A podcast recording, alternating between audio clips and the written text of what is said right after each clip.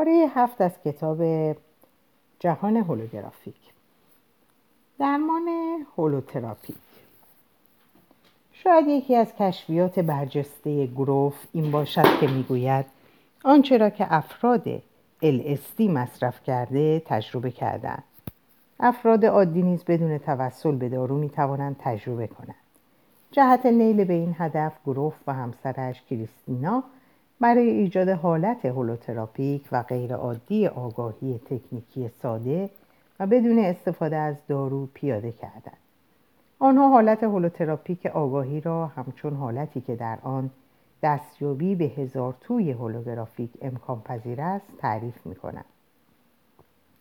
حالتی که همه وجوه هستی را به هم متصل می کند که مشتمل بر پیشینه نژادی، روانشناختی، زیست شناختی و معنوی و گذشته، حال و آینده جهان است و نیز سطوح دیگر واقعیت و همه تجربیات دیگر که در متن تجربه LSD از آنها سخن رفت. آقا و خانم گروف تکنیک خود را در درمان هولوتراپیک نام نهادند و تنها از تنفس سریع و کنترل شده موسیقی محرک و اثرگذار ماساژ و کار بدنی بهره می بردن تا حالات تغییر یافته آگاهی را به وجود آورند. تا به امروز هزاران نفر در کارگاه های آنها حضور به هم رسانده. تجربیاتی را گزارش دادند که از هر نظر همانقدر شگفتانگیز و از لحاظ عاطفی همانقدر غنی و عمیق بودند که توصیفات داوطلبان آزمایش های LCD, LCD گروف به توصیف کارهای کنونیش می‌پردازد و جزئیات روش خود را در کتابش ماجرای کشف خیشتن به تفصیل برمیشمارد.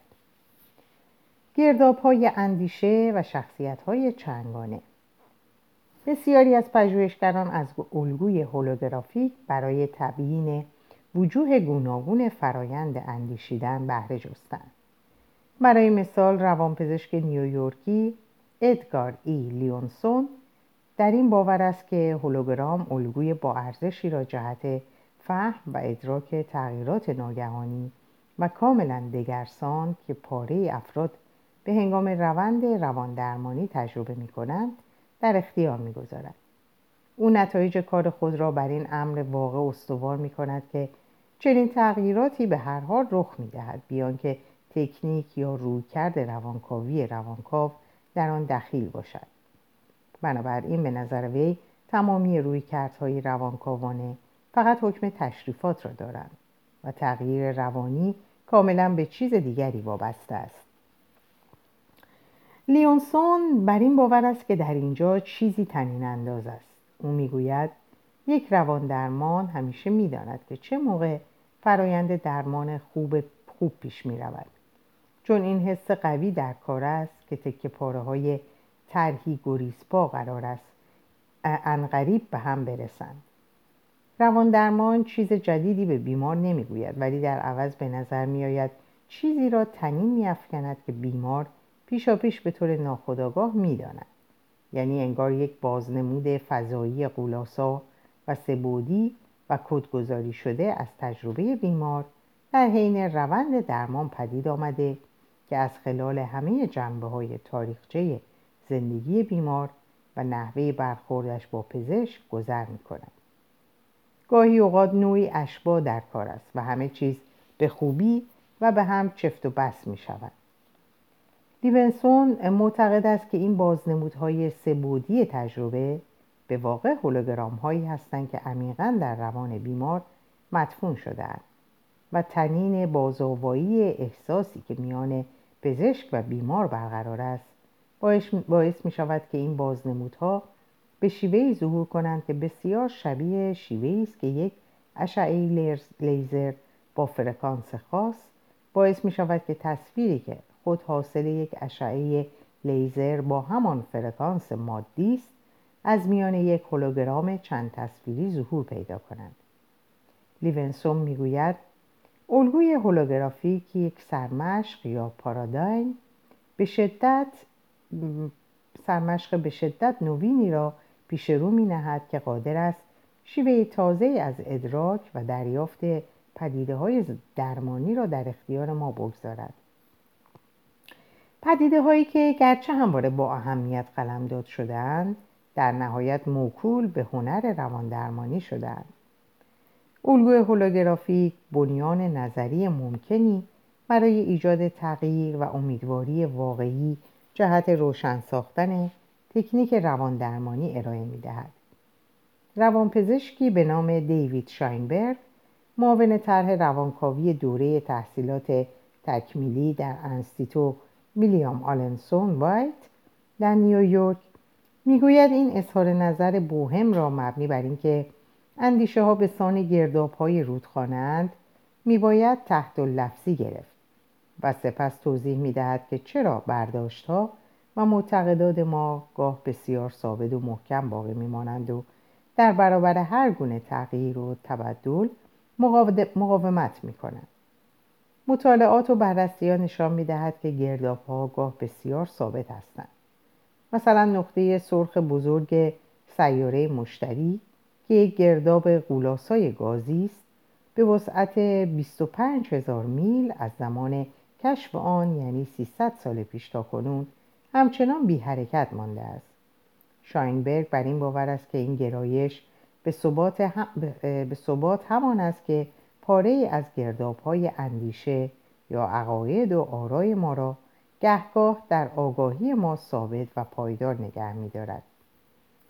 وی تصور می کند که پایداری و دوام واقعی پاره گرداب های ذهن اغلب ویرانگر و مانع رشد و تحول انسان ها خواهد شد. یک گرداب به خصوص قوی می تواند بر رفتار ما چیره شده مانع جذب عقاید و اطلاعات جدید شود. می تواند ما را بران دارد خود را مدام تکرار کنیم در جریان خلاق آگاهی آگاهمان موانع به تراشیم و قادر نباشیم تمامیت خود را به درستی دریابیم و نیز باعث شود خود را از هم نوعان خیش جدا حس کنیم. شاینبرگ بر این باور است که گرداب ها حتی مقولاتی چون مسابقه تسلیحات اتمی را نیز می توانند توضیح دهند. به این مسابقه تسلیحات اتمی بنگرید که در واقع گردابی برخواسته از آزمندی انسانهای از هم جدا مانده است که پیوند با سایر افراد بشر را از یاد بردند آنها احساس نوعی خلع مخصوص می کنند و برای هر چه که بتواند اشتهای آنها را سیراب کند حرس می‌زنند. صنایع اتمی نزج, نز، نزج می‌گیرد چون سرمایه هنگفتی میطلبد و آزمندی چنان وسیع و سیری ناپذیری است که نمی‌گذارد عواقب اعمال درست دیده شود. به سان بوهم شاینبرگ نیز بر این باور است که آگاهی ما مدام در حال شکفتن از نظر مستطر است از نظم مستطر است. و هرگاه می‌گذاریم همان گرداب ها مدام و مکرر در ما شکل گیرند در واقع داریم برای ایجاد رابطه ای که می‌شد میان خود و بینهایت رفتارهای متقابل مثبت و تازه با این منبع پایان ناپذیر همه هستی ها برقرار کرد صد و مانع ایجاد می‌کنیم. جهت دریافت جزی از چیزی که از آن غافلیم مهم پیشنهاد می کند که به یک طفل بنگریم. اطفال هنوز فرصت تشکیل گرداب ها را به دست نیاوردند و همین در شیوه باز و قابل انعطاف آنها در واکنش متقابل با جهان پیرامونشان به خوبی مشهود است. بنابر نظر شاینبرگ سرزنده بودن و سرخوشی چشمگیر یک بچه جوهر طبیعت شکوفنده و ناشکوفنده آگاهی را آنگاه که بیمانه پیش می رود به خوبی بیان می کند. اگر می خواهید بر گرداب یخزده ذهن خود آگاه شوید شاینبرگ توصیه می کند به نحوهی که مکالمه ای را پیش می‌برید خوب توجه کنید وقتی مردم با اعتقادات تثبیت شده با یکدیگر محاوره می کنند اغلب میکوشند هویت خود را از طریق ارائه و دفاع از عقاید خاص خیش به اثبات رسانند و داوری های آنها به ندرت با کسب یک اطلاع یا خبر جدید تغییر می کنند و نیز به اینکه بگذارند از طریق محاوره نوعی کنش متقابل واقعی شکل بگیرد هیچ علاقه نشان نمی دهند.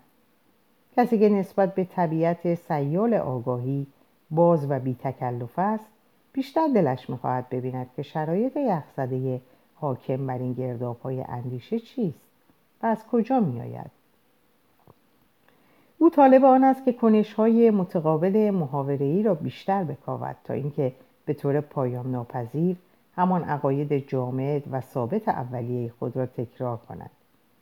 شاینبرگ می‌گوید پاسخ انسانی و بیان آن پاسخ بازخورد واکنش ها به آن پاسخ و روشن کردن روابط میان پاسخ های گوناگون اینها همه روش است که ابنای بشر بدان وسیله در جریان نظم مستطر مشارکت می کنند.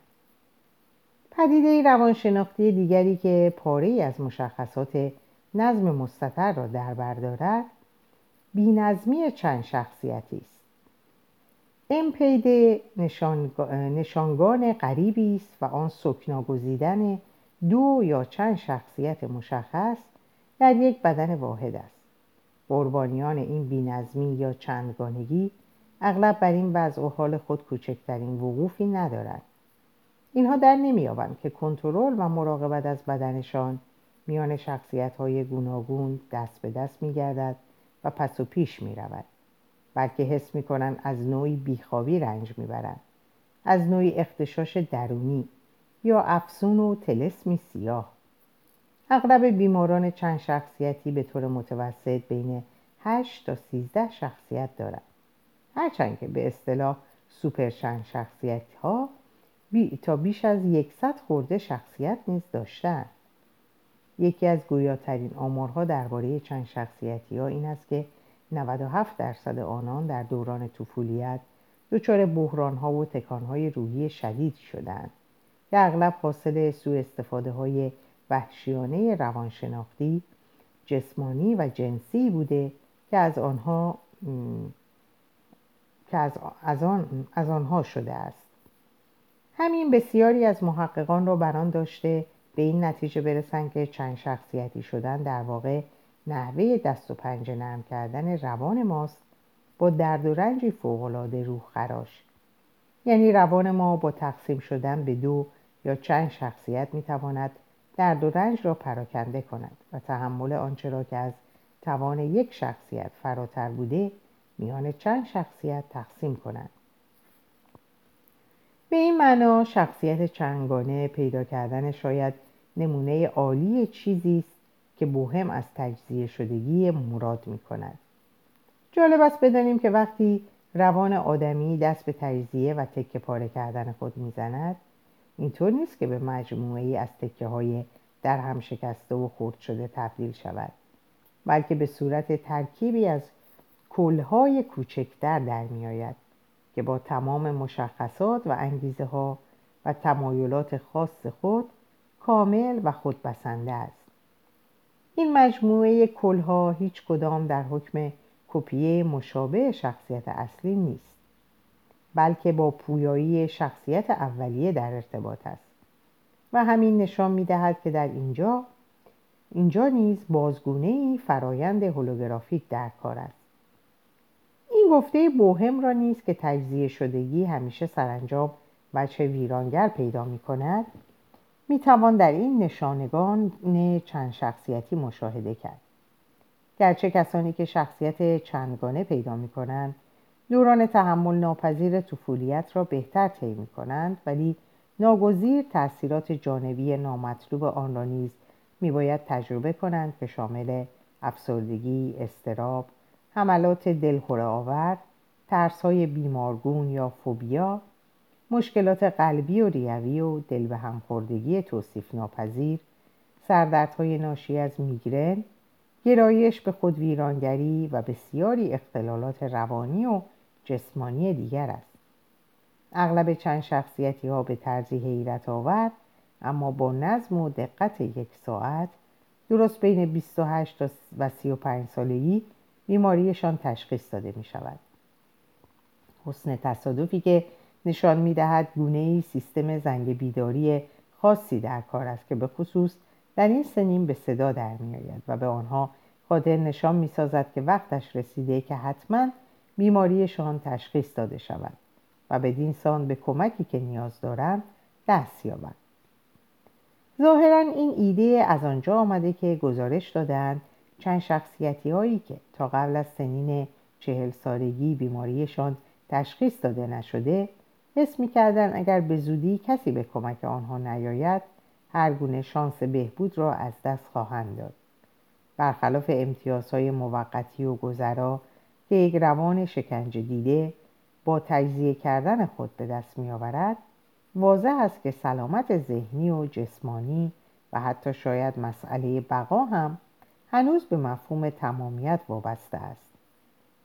یکی دیگر از ویژگی های استثنایی بینظمی چند شخصیتی این است که هر یک از چند شخصیتی ها دارای الگوی امواج مغزی متفاوتی است که بسیار جای شگفتی دارد. زیرا همانطور که فرانک پاتنم که روانپزشک مؤسسه های بهداشت روانی است و این پدیده را مورد بررسی قرار داده می‌گوید الگوی امواج مغزی آدم ها حتی در مواقعی که دچار تنش عاطفی شدید شده باشند نیز تغییر نمی کنند. الگوهای امواج مغزی تنها چیزی نیست که از یک شخصیت به شخصیت دیگر تغییر می کنند. الگوهای جریان خون، حالت مایچه ها، سرعت ضربان قلب، قد و قامت و حتی آلرژی ها نیز همه می توانند همانطور که یک چند شخصیتی از یک شخصیت به شخصیت دیگر عوض می شود کاملا عوض شود از آنجا که الگوهای امواج مغزی به هیچ سلول مغزی واحد یا گروهی از آنها محدود نمی شوند بلکه در حکم مختصه کلی مغزن همین نیز نشان می دهد که شاید نوعی روند هولوگرافیک در کار باشد. همانطور که یک هولوگرام هولوگرام چند تصویری قادر است یک دوجین صحنه کامل را ذخیره کند و فرا بیافکند شاید هولوگرام مغز نیز قادر است مجموعه ای از شخصیت های کامل را ذخیره کند و به موقع فرا بتاباند.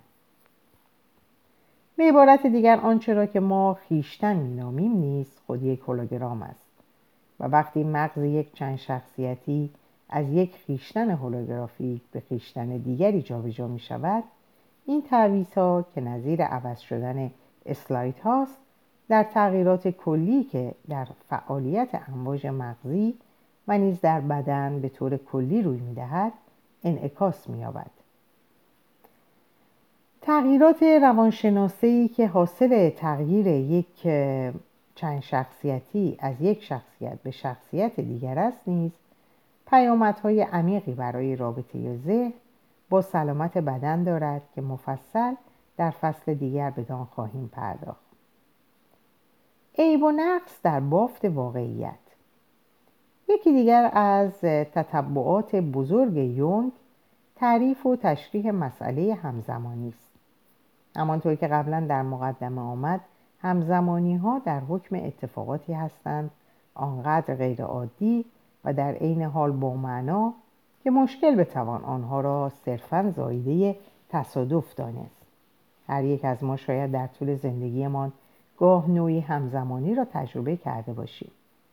مثل آموختن واژه‌ای جدید برای اولین بار و بعد یکی دو ساعت بعد شنیدن آن از رادیو یا تلویزیون.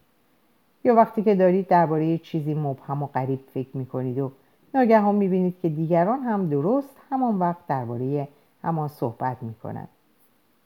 چند سال قبل من خود چند تجربه همزمانی داشتم که مربوط بود به بوفالو بیل مجری رودیو نمایش سوارکاری و کمنندازی اغلب صبحها قبل از آغاز به نوشتن ضمن انجام نرمش سبک نرمش سبک تلویزیون روشن می‌کنم یک روز صبح ژانویه 1983 داشتم طبق معمول شنا می‌رفتم و تلویزیون روشن بود و برنامه مسابقه هوش پخش می‌شد. ناگهان خودم را دیدم که دارم فریاد می‌زنم بوفالو بیل. اولش حیرت کردم. بعد دیدم به خاطر آن بوده که گوینده مسابقه پرسیده بود دو نام دیگر ویلیام فردریک کودی چه بوده؟ گرچه می‌دانستم که در حین ورزش توجه آگاهانه به این برنامه نداشتم. به دلیل خاص ذهن من روی این پرسش متمرکز شده و بدان جواب داده بود. به این مسئله زیاد فکر نکردم و به کار خود پرداختم. یکی دو ساعت بعد یکی از دوستان زنگ زد و پرسید که آیا می توانم بحث و جدلی را که درباره یک موضوع تئاتری پیش پا افتاده پیش آمده حل کنم؟ گفتم بفرمایید.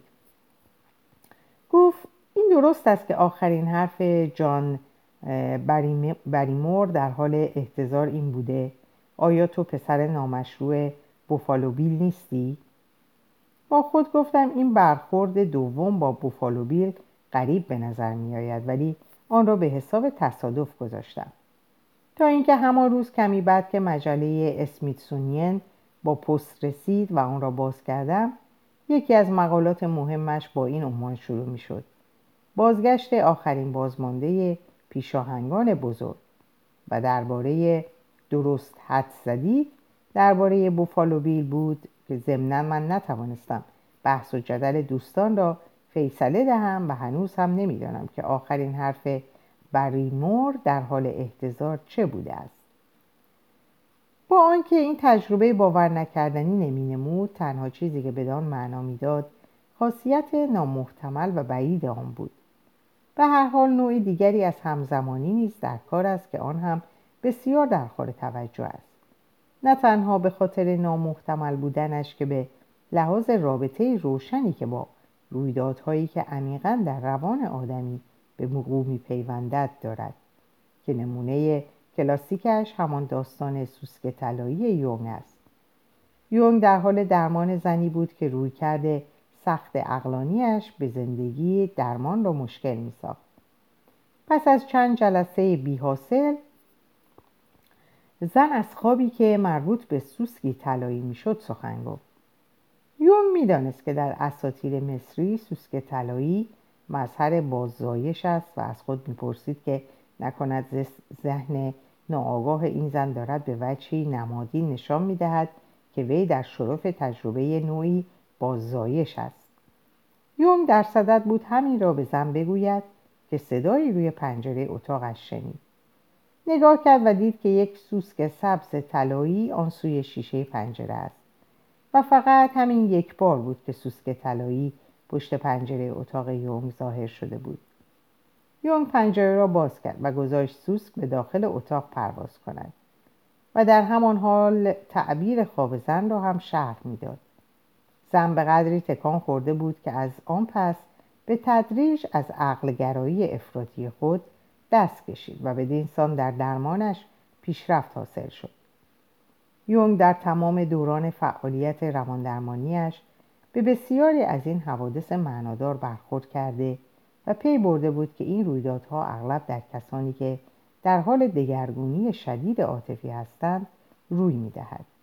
یعنی در کسانی که درگیر تغییر دادن بنیادی اعتقاداتشانند یا به روشنبینی ناگهانی و نوینی رسیدند یا مرگ و زایش جدید را تجربه کردند و یا حتی شغل و حرفه خود را عوض نمودند و نیز به این نکته پی برده بود که هرگاه این دریافت یا بینش تازه می‌خواست به سطح آگاهی بیمار فرازاید رویدادهای همزمانی به اوج می‌رسید.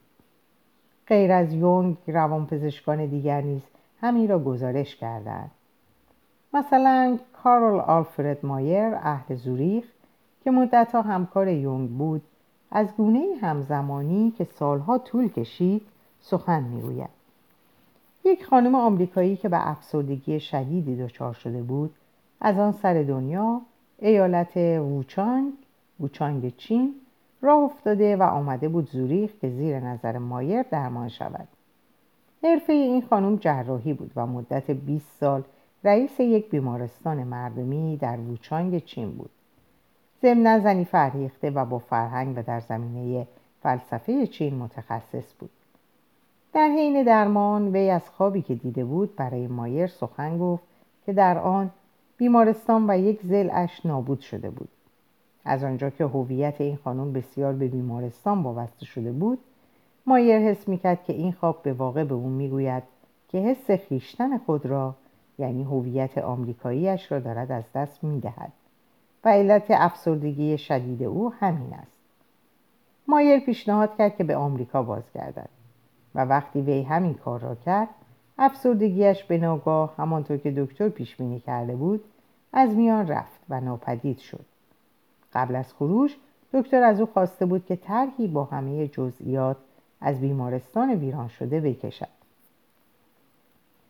سالها بعد ژاپنی ها به چین حمله بردند و بیمارستان وونچانگ را بمباران کردند. زن یک نسخه مجله لایف را که حاوی دو عکس بزرگ بیمارستان ویران شده بود برای دکتر فرستاد. این عکسها درست عین همان طرحهایی بودند که او با همه جزئیات نه سال پیش از بیمارستانی که بخشی از آن ویران شده بود کشیده بود.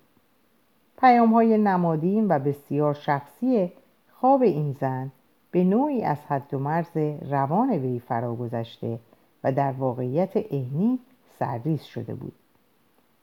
یونگ به خاطر ماهیت تکان دهنده همزمانی ها متقاعد شده بود که همزمانی هایی از این نوع در حکم وقایع تصادفی نبوده بلکه به واقع به فرایندهای روانشناختی افرادی که آنها را تجربه می کنند مربوط می شود. از آنجا که نمی توانست بفهمد چگونه رویدادی که در عمق روان آدمی رخ داده می تواند علت بروز یک یا چند حادثه در دنیای عینی بیرون شود لاغر به معنای قدیمی و کلاسیکش پیشنهاد داد که باید اصل تازه یافت و یک اصل ارتباطی غیر علی که تا کنون از دید علم ناشناخته مانده است.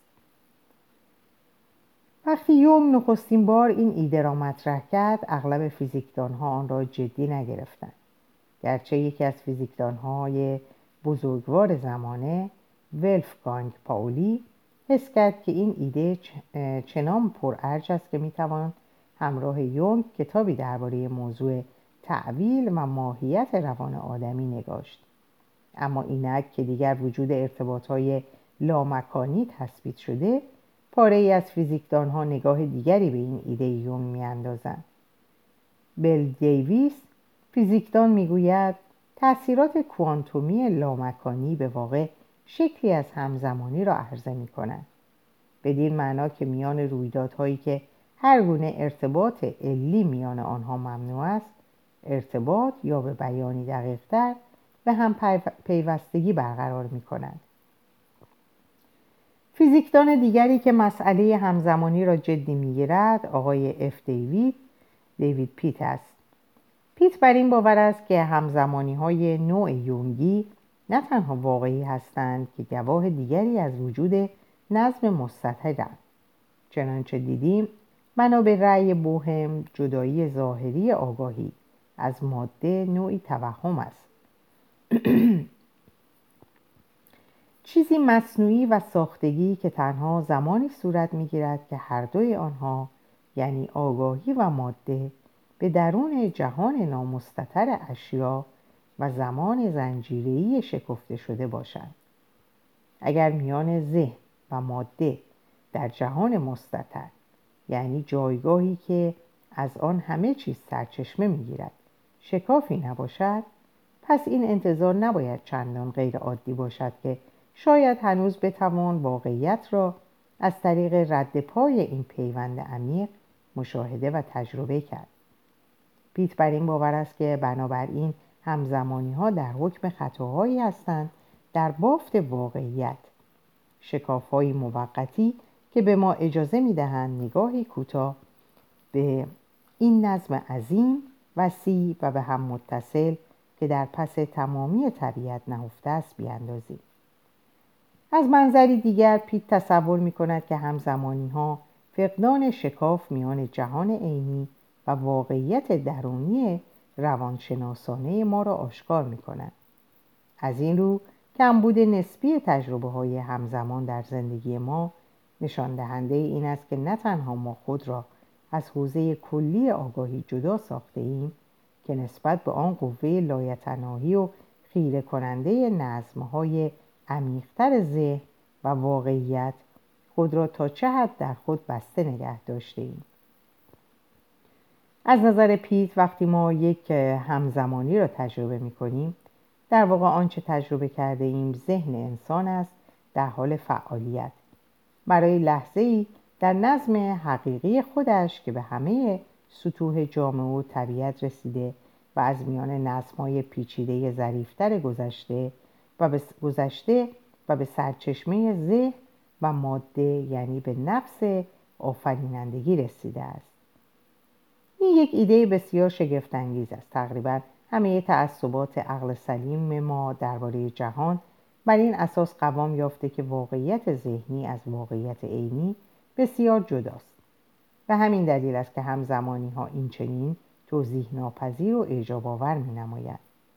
اما اگر در نهایت میان جهان عینی و فرایندهای درونی روانشناسانه ما شکافی وجود ندارد پس ما ناگزیر میباید حاضر باشیم بیشتر از آنچه که با عقل سلیم خود از جهان می‌فهمیم تغییر کنیم. زیرا پیامدها واقعا تکان دهندهاند یکی از این پیامدها این است که واقعیت عینی بیشتر شبیه رویاست تا شبیه آنچه قبلا میپنداشتیم. فیلم تصور کنید خواب می‌بینید که پشت میز نهارخوری نشسته اید و مشغول صرف شام به اتفاق رئیستان و خانم ایشان هستید.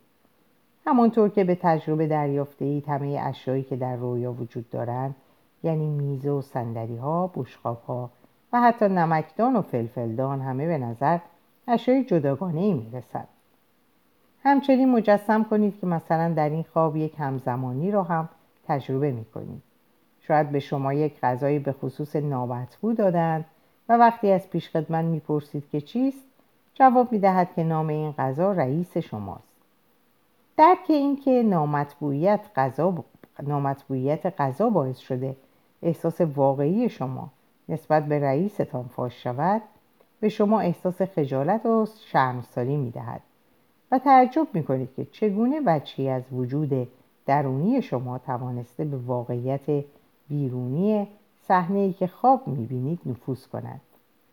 البته به مجرد اینکه بیدار می‌شوید در میابید که این گونه همزمانی ها چندان هم غریب نبوده است. زیرا به واقع هیچ گونه شکافی میان خیشتن درونی و واقعیت بیرونی رویای شما وجود نداشته است. به همین سان در میابید که در رویاهایتان جدایی و تفاوت ظاهری اشیای گوناگون نیست خود نوعی توهم بوده است. زیرا همه چیز را نظمی عمیقتر و بنیادیتر تولید کرده که همان تمامیت لاینقطع ذهن آگاه خود شما بوده است. اگر واقعا میان جهان ذهنی و جهان عینی تفاوتی وجود ندارد پس در مورد واقعیت عینی هم همین کیفیات صادق است. از نظر پیت این گفته بدان معنا نیست که جهان مادی موهوم است زیرا هم نظم مستطر و هم نظم نامستطر در خلق واقعیت دخیلند. و نیز به معنای از دست رفتن فردیت هم نیست.